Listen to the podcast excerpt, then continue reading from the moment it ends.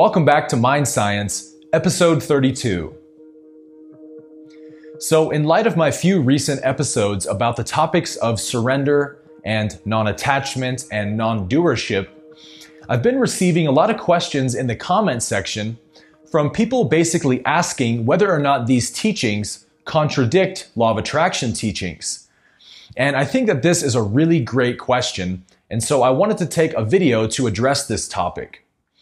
Now, the practice of surrender or non doership essentially says hey, give up this idea that you're a separate individual person who's in control of your life and give it up to God.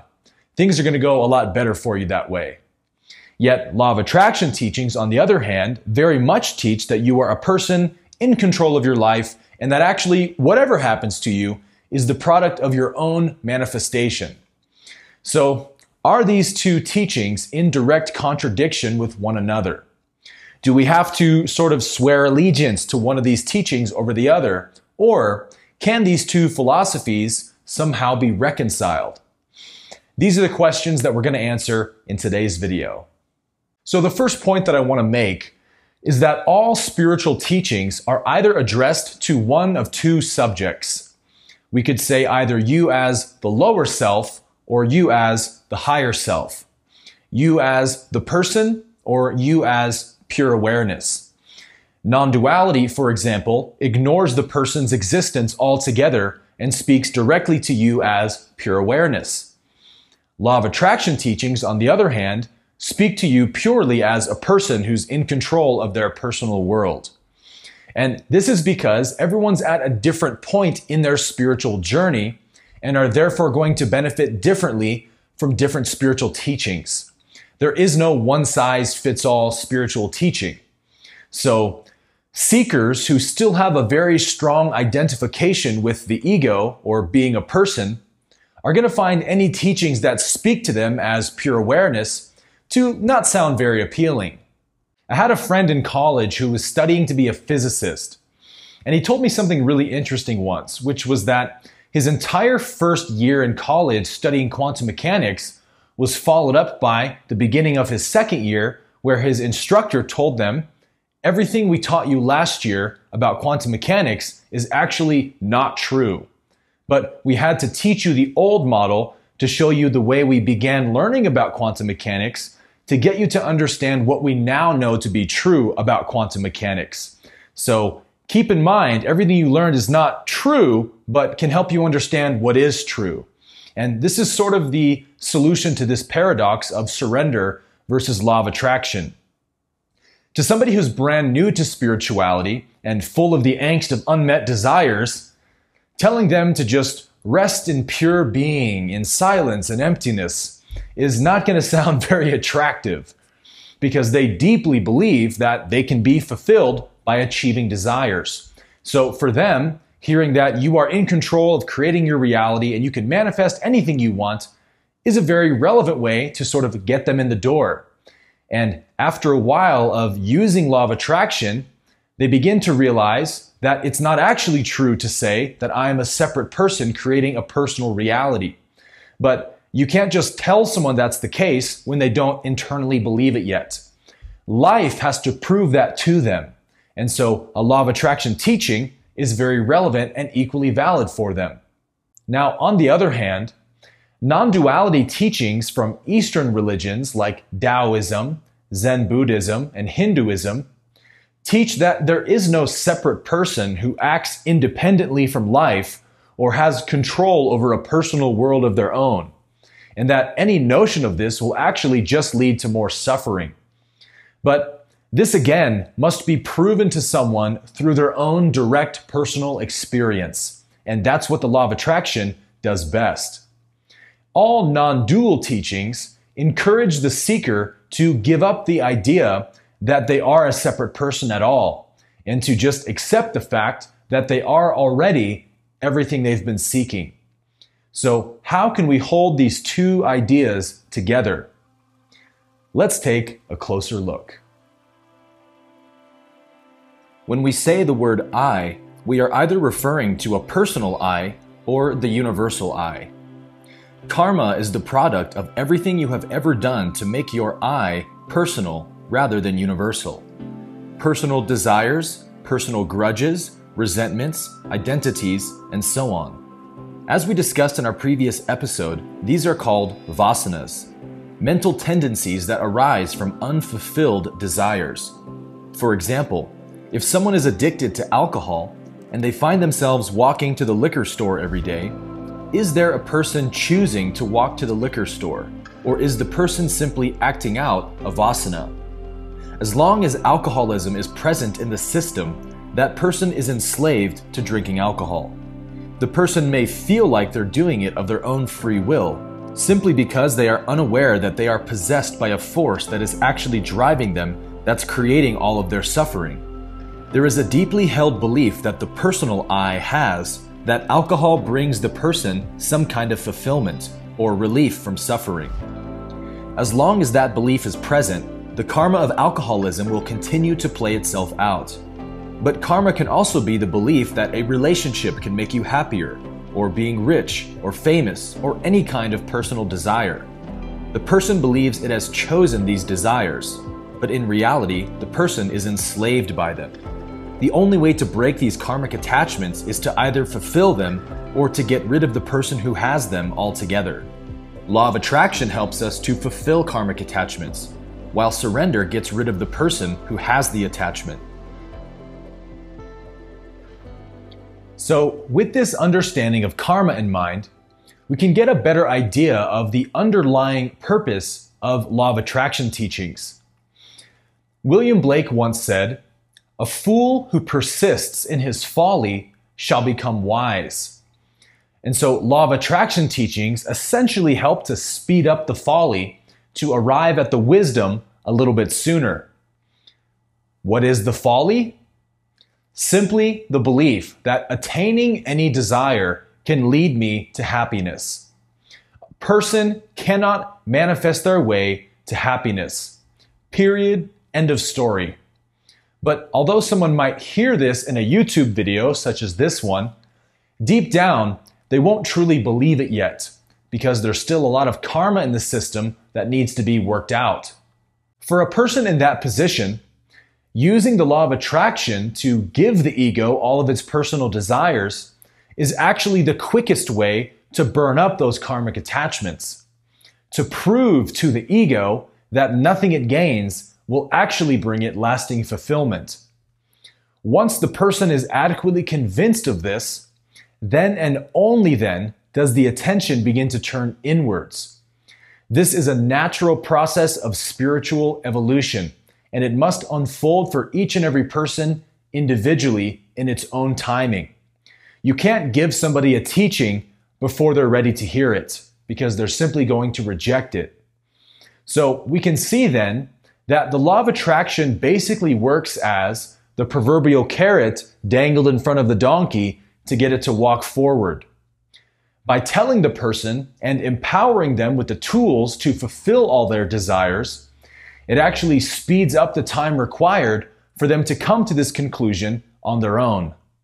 The whole purpose of the universe is self realization, and the ego is simply the tool that the universe uses to accomplish this mission. So, the law of attraction basically empowers the ego with all the tools it needs to attract and manifest all of its desires. But in actuality, when we teach people how to manifest their reality through the law of attraction, we're not actually teaching them anything new. We're only helping them to become aware of something that they've always been doing. They've simply been unaware of it. So, if that is true, then it begs the question if the person has already and always been creating their reality, whether they knew it or not, is it really fair to say that the person is truly responsible for creating their reality? Or are there many other ingredients in the recipe and the person is simply one of those ingredients? This is a great question because it really gets at the heart of this debate. All law of attraction teachings are a concession to the mistaken belief that you are a separate person who's living in your own separate personal world. Law of attraction teachings are directed to the dream character, not to the dreamer. As long as you believe that you are the dream character, then law of attraction teachings will sound very appealing to you. But once you become lucid in the dream and realize yourself to be the dreamer, then the message of surrender and non doership will sound more appealing to you. Once a person has spent enough time using law of attraction, the idea of chasing more personal desires will just become nauseating because they've done it already before and it hasn't worked for them yet. And most importantly, they're beginning to realize that even the idea of chasing personal desires stems from the belief that I am incomplete and I need to be fulfilled. And that's actually the whole problem. Any notion of being a dream character that creates its own dream will just begin to sound silly because you recognize that even the dream character was also a product of the dream. The two were always one. And so both stages of the awakening journey are equally valid. There's nothing wrong with manifesting your desires. It just simply doesn't solve the problem.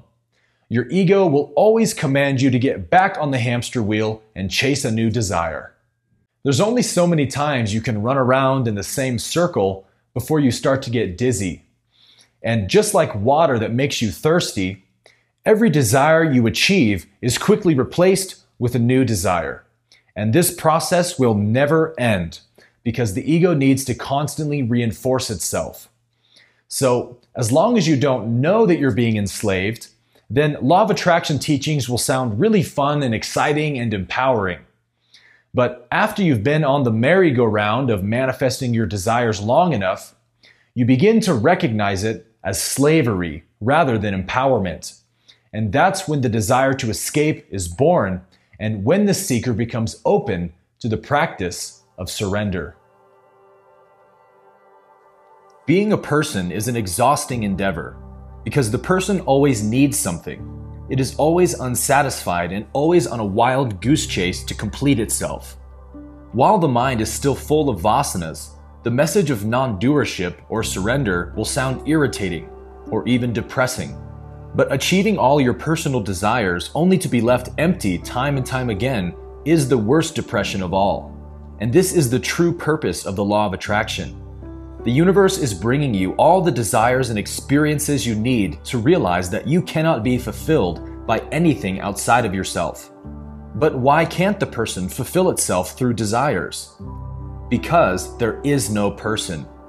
When you dream at night, everything the dream character does is in reaction to what happens in the dream, because the dream and the character are one.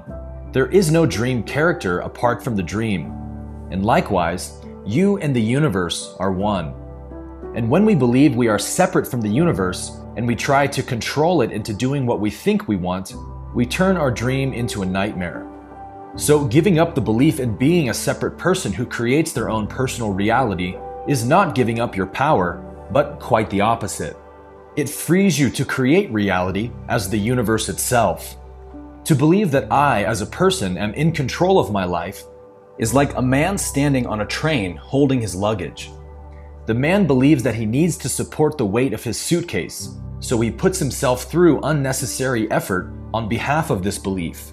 But in reality, the whole train is already supporting his weight and his suitcase. Once he sees this, he can surrender control of it to the train. This is what we are like when we take ourselves to be the doer.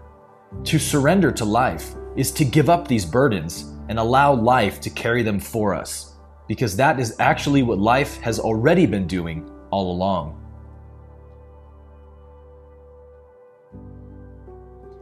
So, we could also say that the law of attraction gives us the symbols of our desire, but surrender gives us the essence of our desires.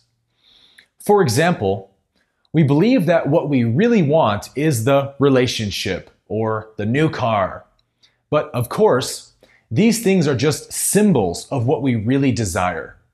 How do we know? Because as soon as the relationship gets toxic, we don't want it anymore. Or as soon as the car breaks down, we want to get rid of it. What we all really want is the peace and happiness that we think the symbols are going to bring us.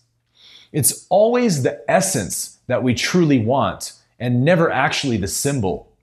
And the law of attraction helps us to see the paradox of chasing happiness in symbols. The person who wants to create their reality to fulfill themselves is the same person who is insecure and bitter and depressed. So you cannot get out of the person as the person. You can only see its unreality. The person is doomed to a lifetime of chasing pleasure and avoiding pain, and that's all it can ever do. But true happiness is causeless, and because of that, it's really best defined in negative terms, such as, I need nothing and I have nothing to worry about.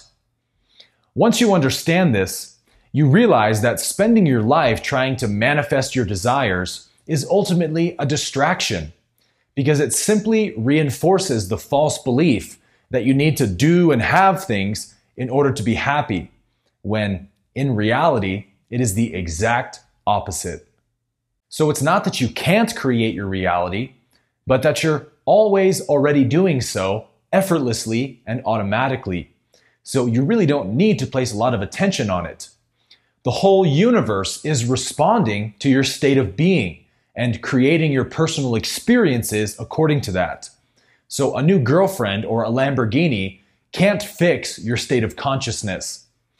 Simply get your state of being in order first, and everything that reflects it will be drawn to you. Truthfully, the person does not create their own reality because the person is also a creation of reality. Reality alone creates reality. And so when you know yourself to be that, you simply move into alignment with it by surrendering to it rather than trying to boss it around. So the bottom line is as long as law of attraction teachings still sound appealing to you, then those lessons are still relevant for your spiritual growth. So go for it. Enjoy it. Realizing that nothing you manifest can make you happy doesn't have to be some depressing realization. It should actually be a very joyous and liberating one. And it actually will free you up to truly enjoy the things you manifest without attachment. And when your time comes to go beyond law of attraction teachings, you'll know very simply because you'll lose interest in them. So these two philosophies are not only not in opposition to one another, but they are actually perfect dance partners. Two different paths along the same journey leading to the same destination. The knowledge that I am already what I seek. Law of attraction teaches me that happiness is not to be found outside of me. And surrender teaches me that happiness is already within me. In the light of this understanding, the present moment becomes my only desire because my will and life's will are one.